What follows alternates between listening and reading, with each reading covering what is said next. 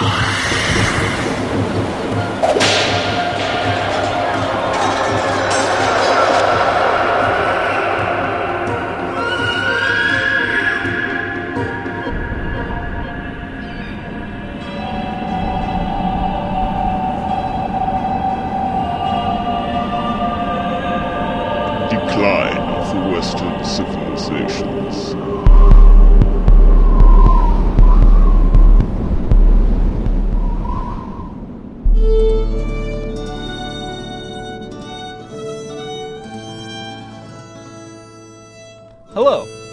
Welcome back to the decline of the Western civilizations. I'm Zach. And I'm Dylan. In our previous installments, we've discussed the career of conquistador Hernan Cortez in New Spain and his failed attempt to establish a Spanish colony in Baja California. Yeah, but what about the people already living in Baja, Dylan? The indigenous Californians. Uh, how did they feel about Cortez's colony?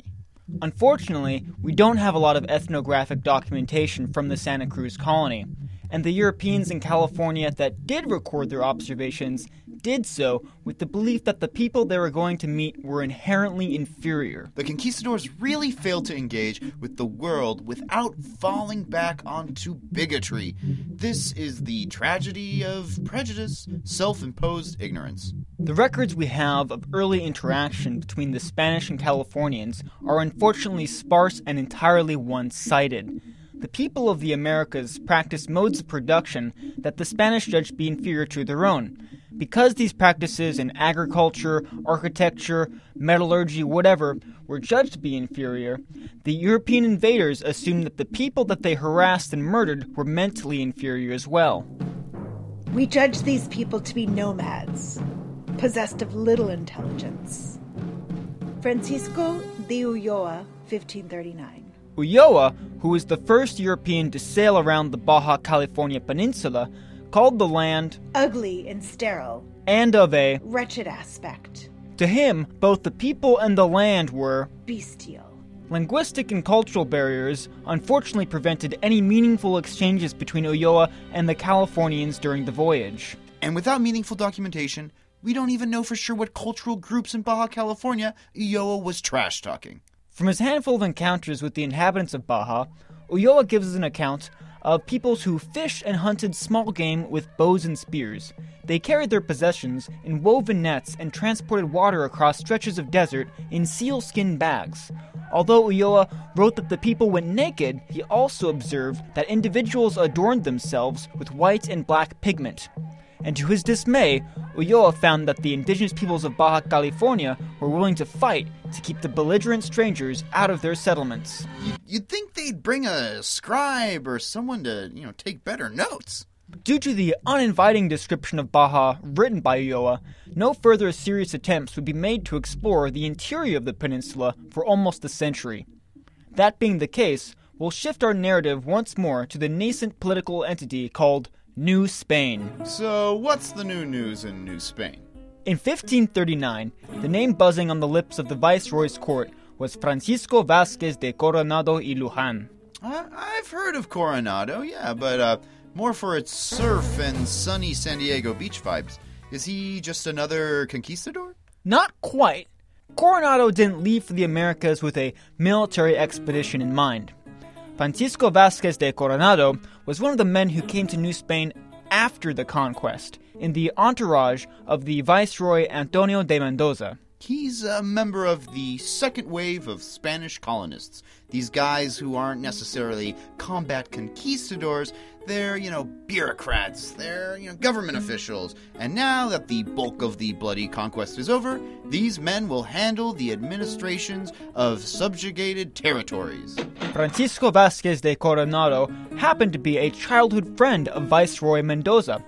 After Mendoza had been selected by Emperor Carlos to serve as viceroy, Viceroy Mendoza, in turn, set up his friend Coronado as governor of the Kingdom of Nueva Galicia, a territory originally subjugated by the brutal Nuno Beltran de Guzman, which comprised an area which includes the present Mexican states of Aguascalientes, Colima, Jalisco, Nayarit, and Zacatecas. This huge territory is just handed to Francisco? Uh, He didn't have to do anything. He didn't have to conquer or even like prove it, it's just to win it. You know, is is Coronado's position owed completely to nepotism? Uh, where's this guy's you know his paperwork? Apparently, a close relationship with the viceroy and an acceptably noble pedigree were the only qualifications for the position. Once in New Spain, Coronado expanded his social network by marrying into a wealthy conquistador family. Through his marriage to Beatriz de Estrada, Coronado acquired a large estate and a network with which to call upon more favors. Sounds like he did all right for himself. Yes, but humility and contentment are not the defining character traits of the men of this era. Greed and ambition, animating forces in Cortez and Guzman, are also beginning to take hold of Coronado. Hmm, I, I see where this is going.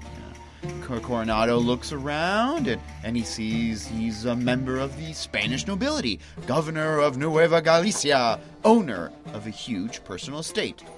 And it's just not enough. So, Coronado and Viceroy Mendoza hatch a plan to conquer the treasure laden city of Cibola, far to the north of Mexico. Cibola! Cibola. What what is this fascinating word? Uh, it is is his name also some you know medieval romance uh, name or something like this? Is is is it like California? Can you please deconstruct it for me? Well, the etymology of Cibola is unclear. The word was first documented in Spanish occupied America in the 1530s. Like the Amazon island of California, there was no such place as Cibola, not as the Spaniards imagined it. The concept of the wealthy city of Cibola was based on the tales of the Pueblo peoples of the American Southwest, recorded and reimagined by Marcos de Niza, a Franciscan missionary. Niza wrote that he had seen a great settlement from a distance, but never had visited the impossibly rich city himself. I pursued my journey until in sight of Cibola, which is situated on a plain at the skirt of a round hill. It has the appearance of a very beautiful town, the best I've ever seen in these parts. The houses are the style that the Indians had described to me, all of stone, with stories and terraces, as well as I could see from the hill where I was able to view it. The city is bigger than Mexico City. Marcos de Niza, Discovery of the Seven Cities, 1539. Correct me if I'm wrong here, but uh, wasn't Tenochtitlan, you know, uh, Mexico City, wasn't that the largest pre-industrial city in the Americas? Zach, you're, you're not at all wrong. Friar Marcos was. His account was all second-hand information and elaboration. The Puebloan peoples north of New Spain did live in densely populated settlements with multi-story dwellings, just like Friar Marcos wrote. But we know for certain that none of the Puebloan towns could have matched Mexico City in size or for trade goods. So the Viceroy and Coronado plot to conquer Cibola, a city that only exists in the writings of a single man.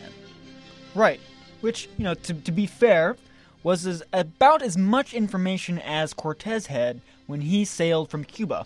But you said earlier that Coronado wasn't a conquistador. He isn't. Not really. I don't mean to uh, put him in the same ranks as Cortez. He's a poser. Coronado was injured in his first clash with indigenous Americans, and after that skirmish, he never led men into battle again.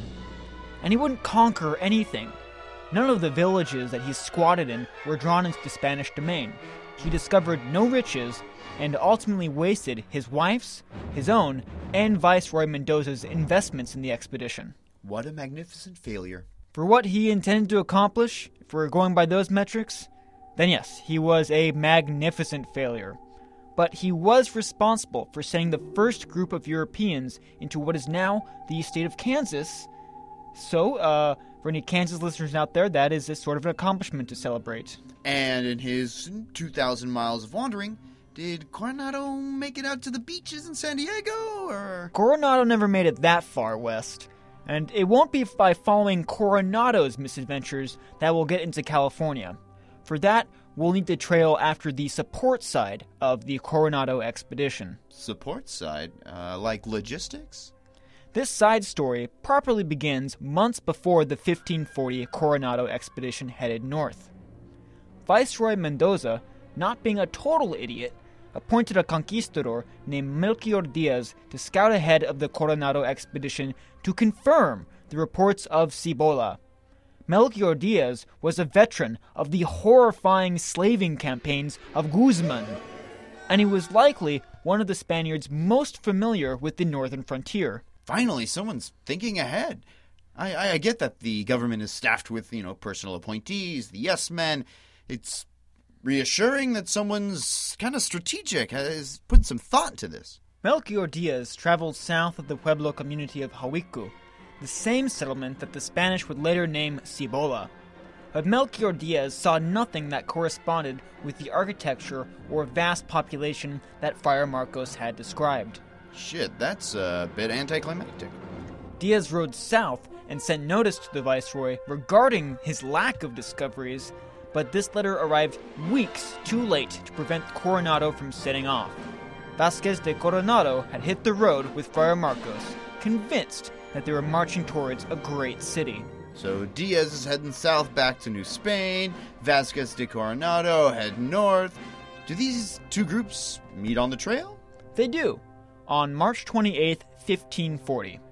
Diaz informs Coronado of his findings and then falls in with Coronado's party. So, combined now, how many individuals are involved in Coronado's gamble? Oh, a good number.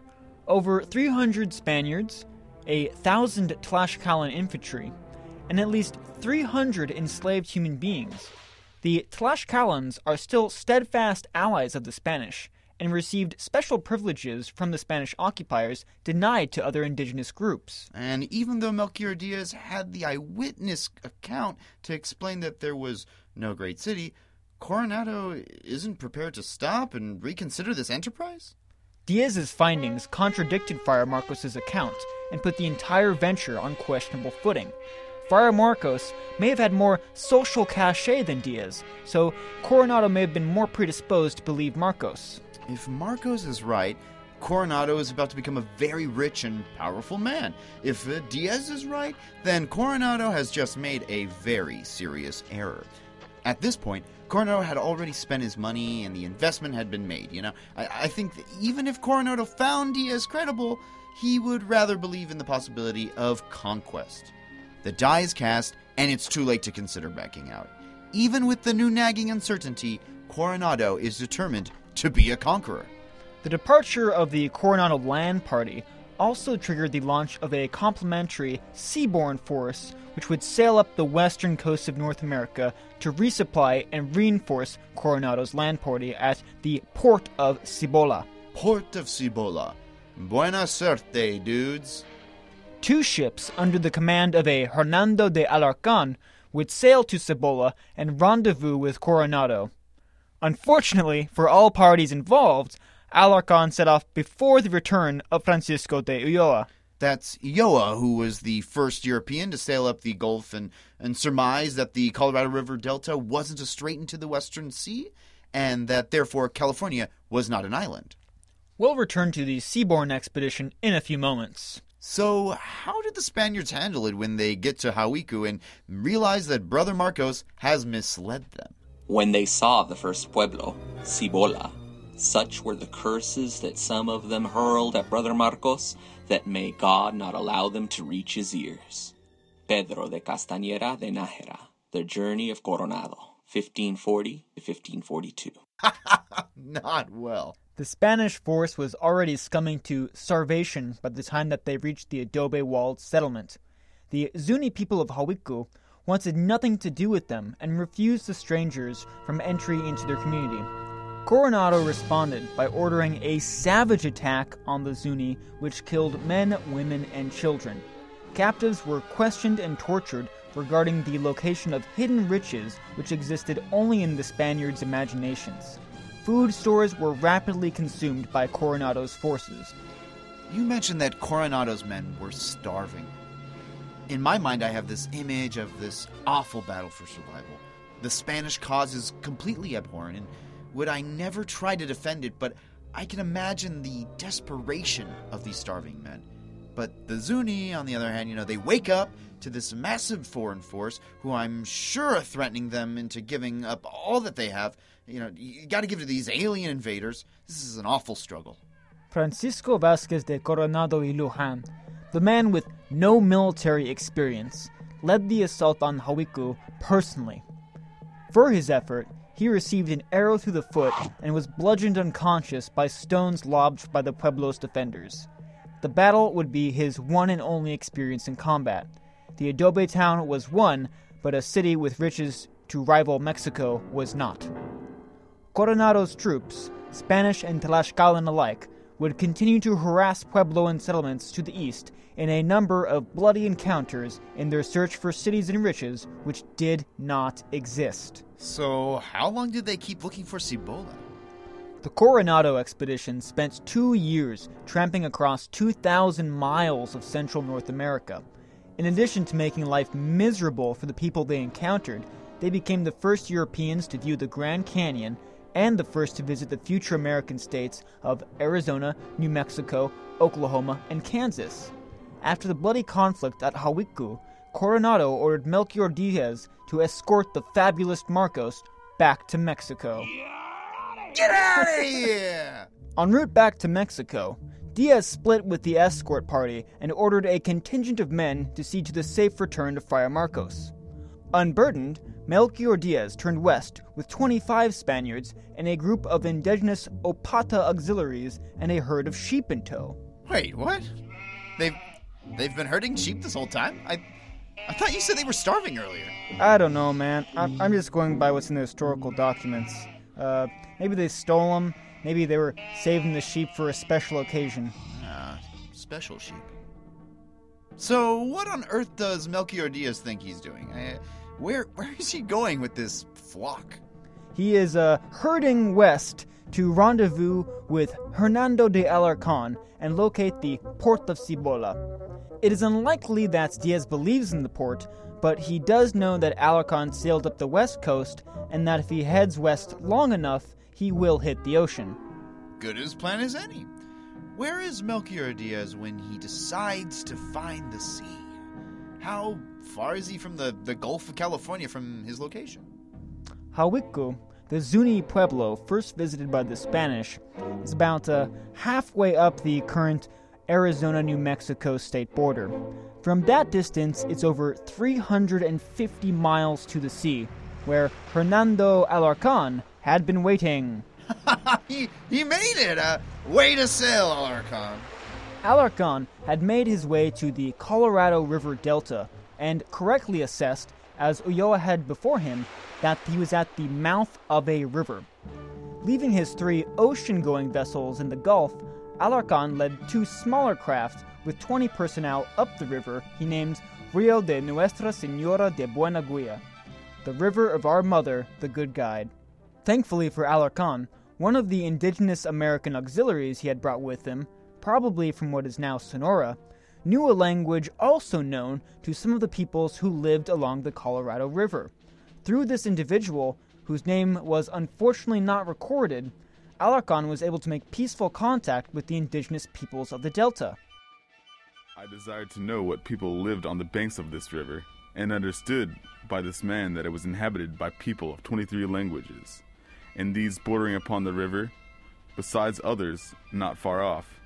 There were, besides these 23 language groups, other peoples whom our translator did not know. Hernando Alarcon. Who were these natives? They were likely the ancestors of the Cocopa, a Yuman speaking group that still lives along the Colorado River today. This is a mighty people, well featured and without grossness. These Indians came decked in many different ways. Some came with paintings that covered their faces all over.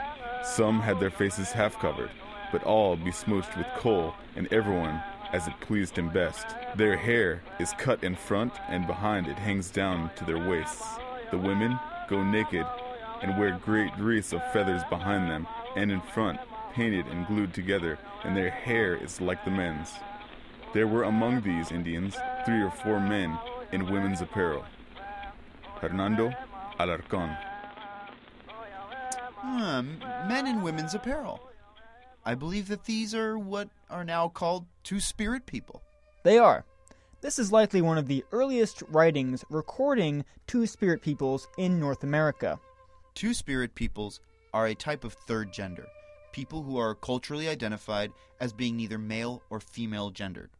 Two spirit people, be they male or female sexed, take on attributes of both male and female genders and are able to fulfill a unique role within their societies.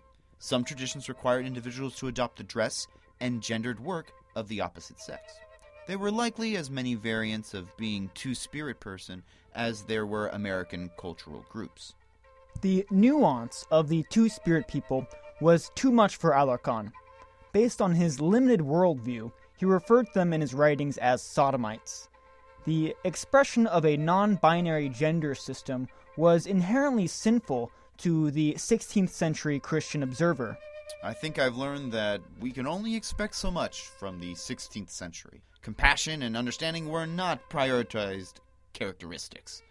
But there's a communication here, right? Uh, fi- finally, native Californians and Spaniards are talking to each other. To the one who asked me what we were, I answered that we were Christians and that we had come from afar to see them. Great start! Uh, maybe if they communicate openly and honestly, there'll be maybe an opportunity for learning and mutual respect. Answering the question about who had sent me, I said, I was sent by the sun. This is not what I was expecting. He began again to ask me how the sun had sent me, seeing it went aloft in the sky and never stood still, and seeing that these many years neither he nor their old men had ever seen such as we were, of whom they never had any kind of knowledge, and the sun, till this hour, had never sent any other.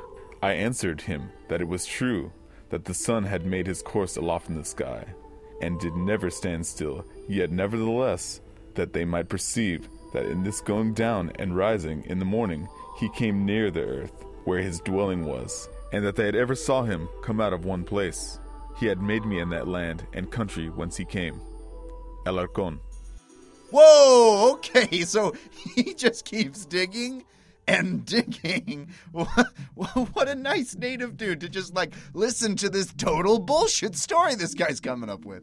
The only account of this interaction was written by Alarcon as a report of his doing to his superiors.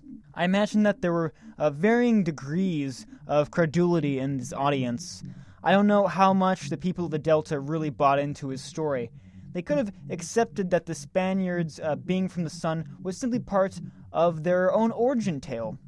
Regardless of how many different people along the river bought into the solar origin story, the Alarcon party was an exciting novelty that offered previously unknown trade goods. I think there must have been such a gulf between how these two groups interpreted the situation. Bizarrely clothed beings suddenly appear from downriver, and they're willing to trade, you know, beets for bread. And then there's no women with them either, and they also claim to be from the sun. You know, I, I guess they're they're pretty nice guys, coming from the hot sun and all. Alarcon is thought to have navigated as far upriver as modern day Yuma, Arizona, paddling and towing the boats from the shore when necessary due to the shallowness of the river. Well, unless he's ready to paddle across Arizona, Alarcon's not going to make it to Hawiku. I'm not exactly sure how. Uh, his accounts isn't too clear on this, but through translation and pantomime, Alarcon ascertained from the people he met that Cibola was a 10 days' march east from his current position. Having failed to rendezvous with Coronado's forces, and knowing that he had three ships anxiously awaiting his return down the Gulf, Alarcon decided not to hunt for Cibola and returned south to his ships. He left California with an indigenous woman and another indigenous individual whose fates are unfortunately lost to history. No rendezvous with Melchior Diaz? Unfortunately not, but before leaving, Alarcon had a crucifix raised, on which he had carved a brief message as a testament to his presence on the river. I really can't get over the absurdity of Alarcon's story. He's a child of the sun sent to Earth on a temporary visit to shell out beads. I wonder if this is something he's been, you know, working on, like he's writing it out, hoping to try it out on these indigenous people. Like he's been workshopping it for a while. yeah, right. Yeah. Yes, as a writer because he's a amateur writer. He's a stand-up conquistador. right, but it's also such a flimsy story that I, I can't believe he, he just made it up on the spot. He's definitely not concerned with the continuity of this lie and whether or not future Spaniards are also going to pick it up and continue this, you know, pretend story being from the sun. And I mean, this is totally wild. It, so, did Diaz and the sheep find Alarcon's crucifix? Melchior Diaz made the remarkable progress across the current state of Arizona on his way to the sea and was delayed only at the natural barrier of the Colorado River. Diaz, again in the grand European tradition of naming things that already have names, called the Colorado River Rio del Tizon, or in English, Firebrand River. Diaz was apparently able to learn from the peoples he met, and without the aid of a translator, that men like him, Spaniards, had been seen downriver. Wow, the Spaniards must have been pretty good at playing charades, if you ask me. I mean, e- either that or these historical accounts are overly generous in regarding to the competence of these men. True. And we shouldn't ignore context and potential bias on the part of any of our sources. In this case, uh, Spanish authors were writing about Spanish explorations to a Spanish audience. The account of the Coronado expedition I've been using was written by Pedro de Castañeda, who was a soldier in the Coronado expedition. His knowledge of Melchior Diaz's movements would have come secondhand. The account itself was written some 20 years after the Coronado expedition returned to Mexico. It is very possible that he fudged the truth in order to craft a more interesting story. That's history for you, folks. A collection of recollections from years after the fact that ought to be taken with a huge grain of salt. The Diaz party followed the course of the river south and encountered a tree on which Alarcon's inscription was found. Didn't Alarcon say he carved it on a cross? That's an interesting contradiction, isn't it? Alarcon says it was a cross, Castaneda a tree. Maybe it was a tree with a plank nailed across it. Maybe Alarcon left more than one marker.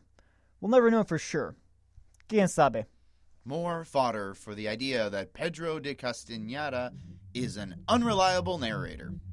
Alarcon had come and gone three months before Diaz arrived at the river in late 1540.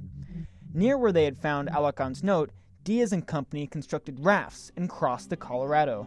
Making Melchior Diaz the first white guy to enter California!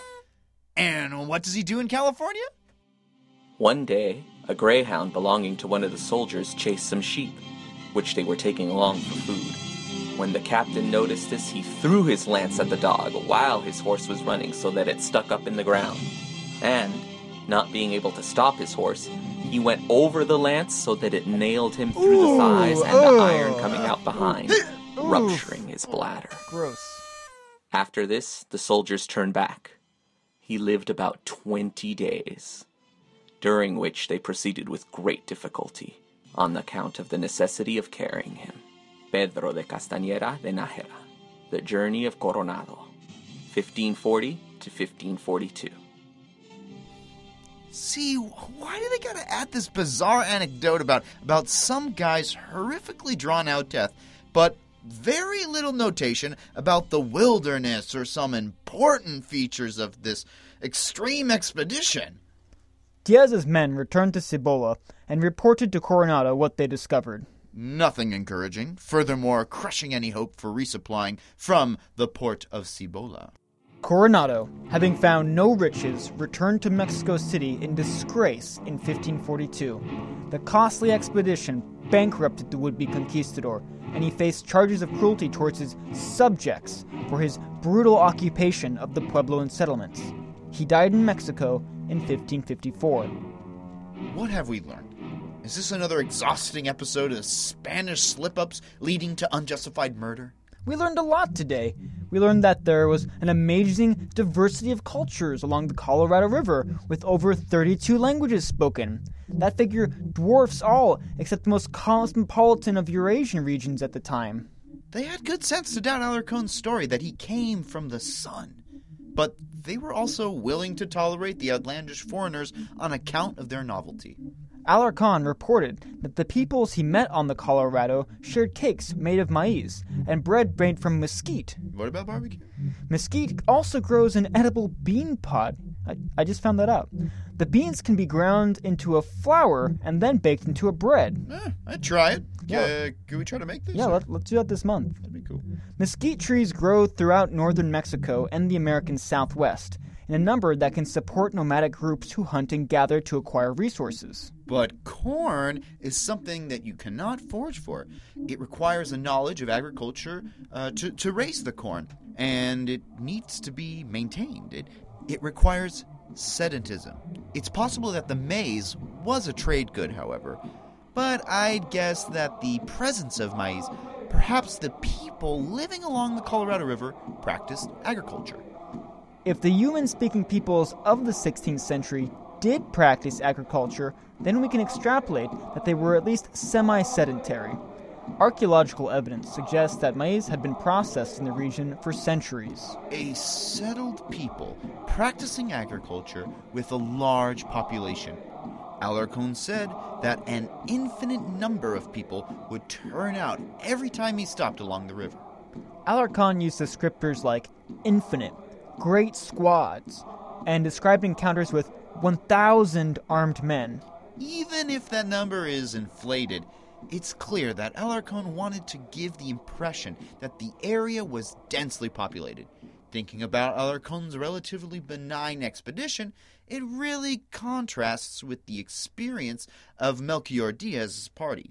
It seems like they were able to coast off goodwill built up by Alarcon, but quickly ended up antagonizing the people. Alarcon apparently was very earnest in his efforts to communicate peacefully, and people responded positively to that. and Diaz had served as a soldier under the brutal conquistador Nuño Beltran de Guzman, who we know, you know, not so good. But, you know, maybe Diaz was just an unlikable person, you know, uh, like he was already party to burning villages and bloodshed before he came over to Mexico. Uh, also, most likely had awful racist ideas about the Americans he met. Were there any lasting influences on California from the Coronado expedition? What jumps to my mind are the goods brought by Alarcon to trade with. There are the usual goods, glass beads and little crosses given out, but Alarcon began to run out of these items before he decided to turn back. No tchotchkes? No bueno. So near the end of Alarcon's account, he records that he gave away chickens and seeds. Those are some well traveled chickens. Peoples of North America had already domesticated turkeys by this time, so they could probably conceptually wrap their heads around keeping a bird around now as food for later. But the chicken is also a whole new type of bird that they've never ever seen before. That's pretty exciting stuff. It's possible that the groups which did receive chickens and seeds immediately put them to use and incorporated them into their regular diet and culture. Without written records, it is hard to say though. The next account of the area uh, from the Spanish comes nearly a century later. The chickens and European plants described at that time could have also been acquired later uh, through trade with people in direct contact with the Spanish. Then it's a real possibility that the most enduring legacy of the Western Coronado expedition was the spread of disease. Members of Alarcon and Diaz's groups could have also brought old world diseases with them.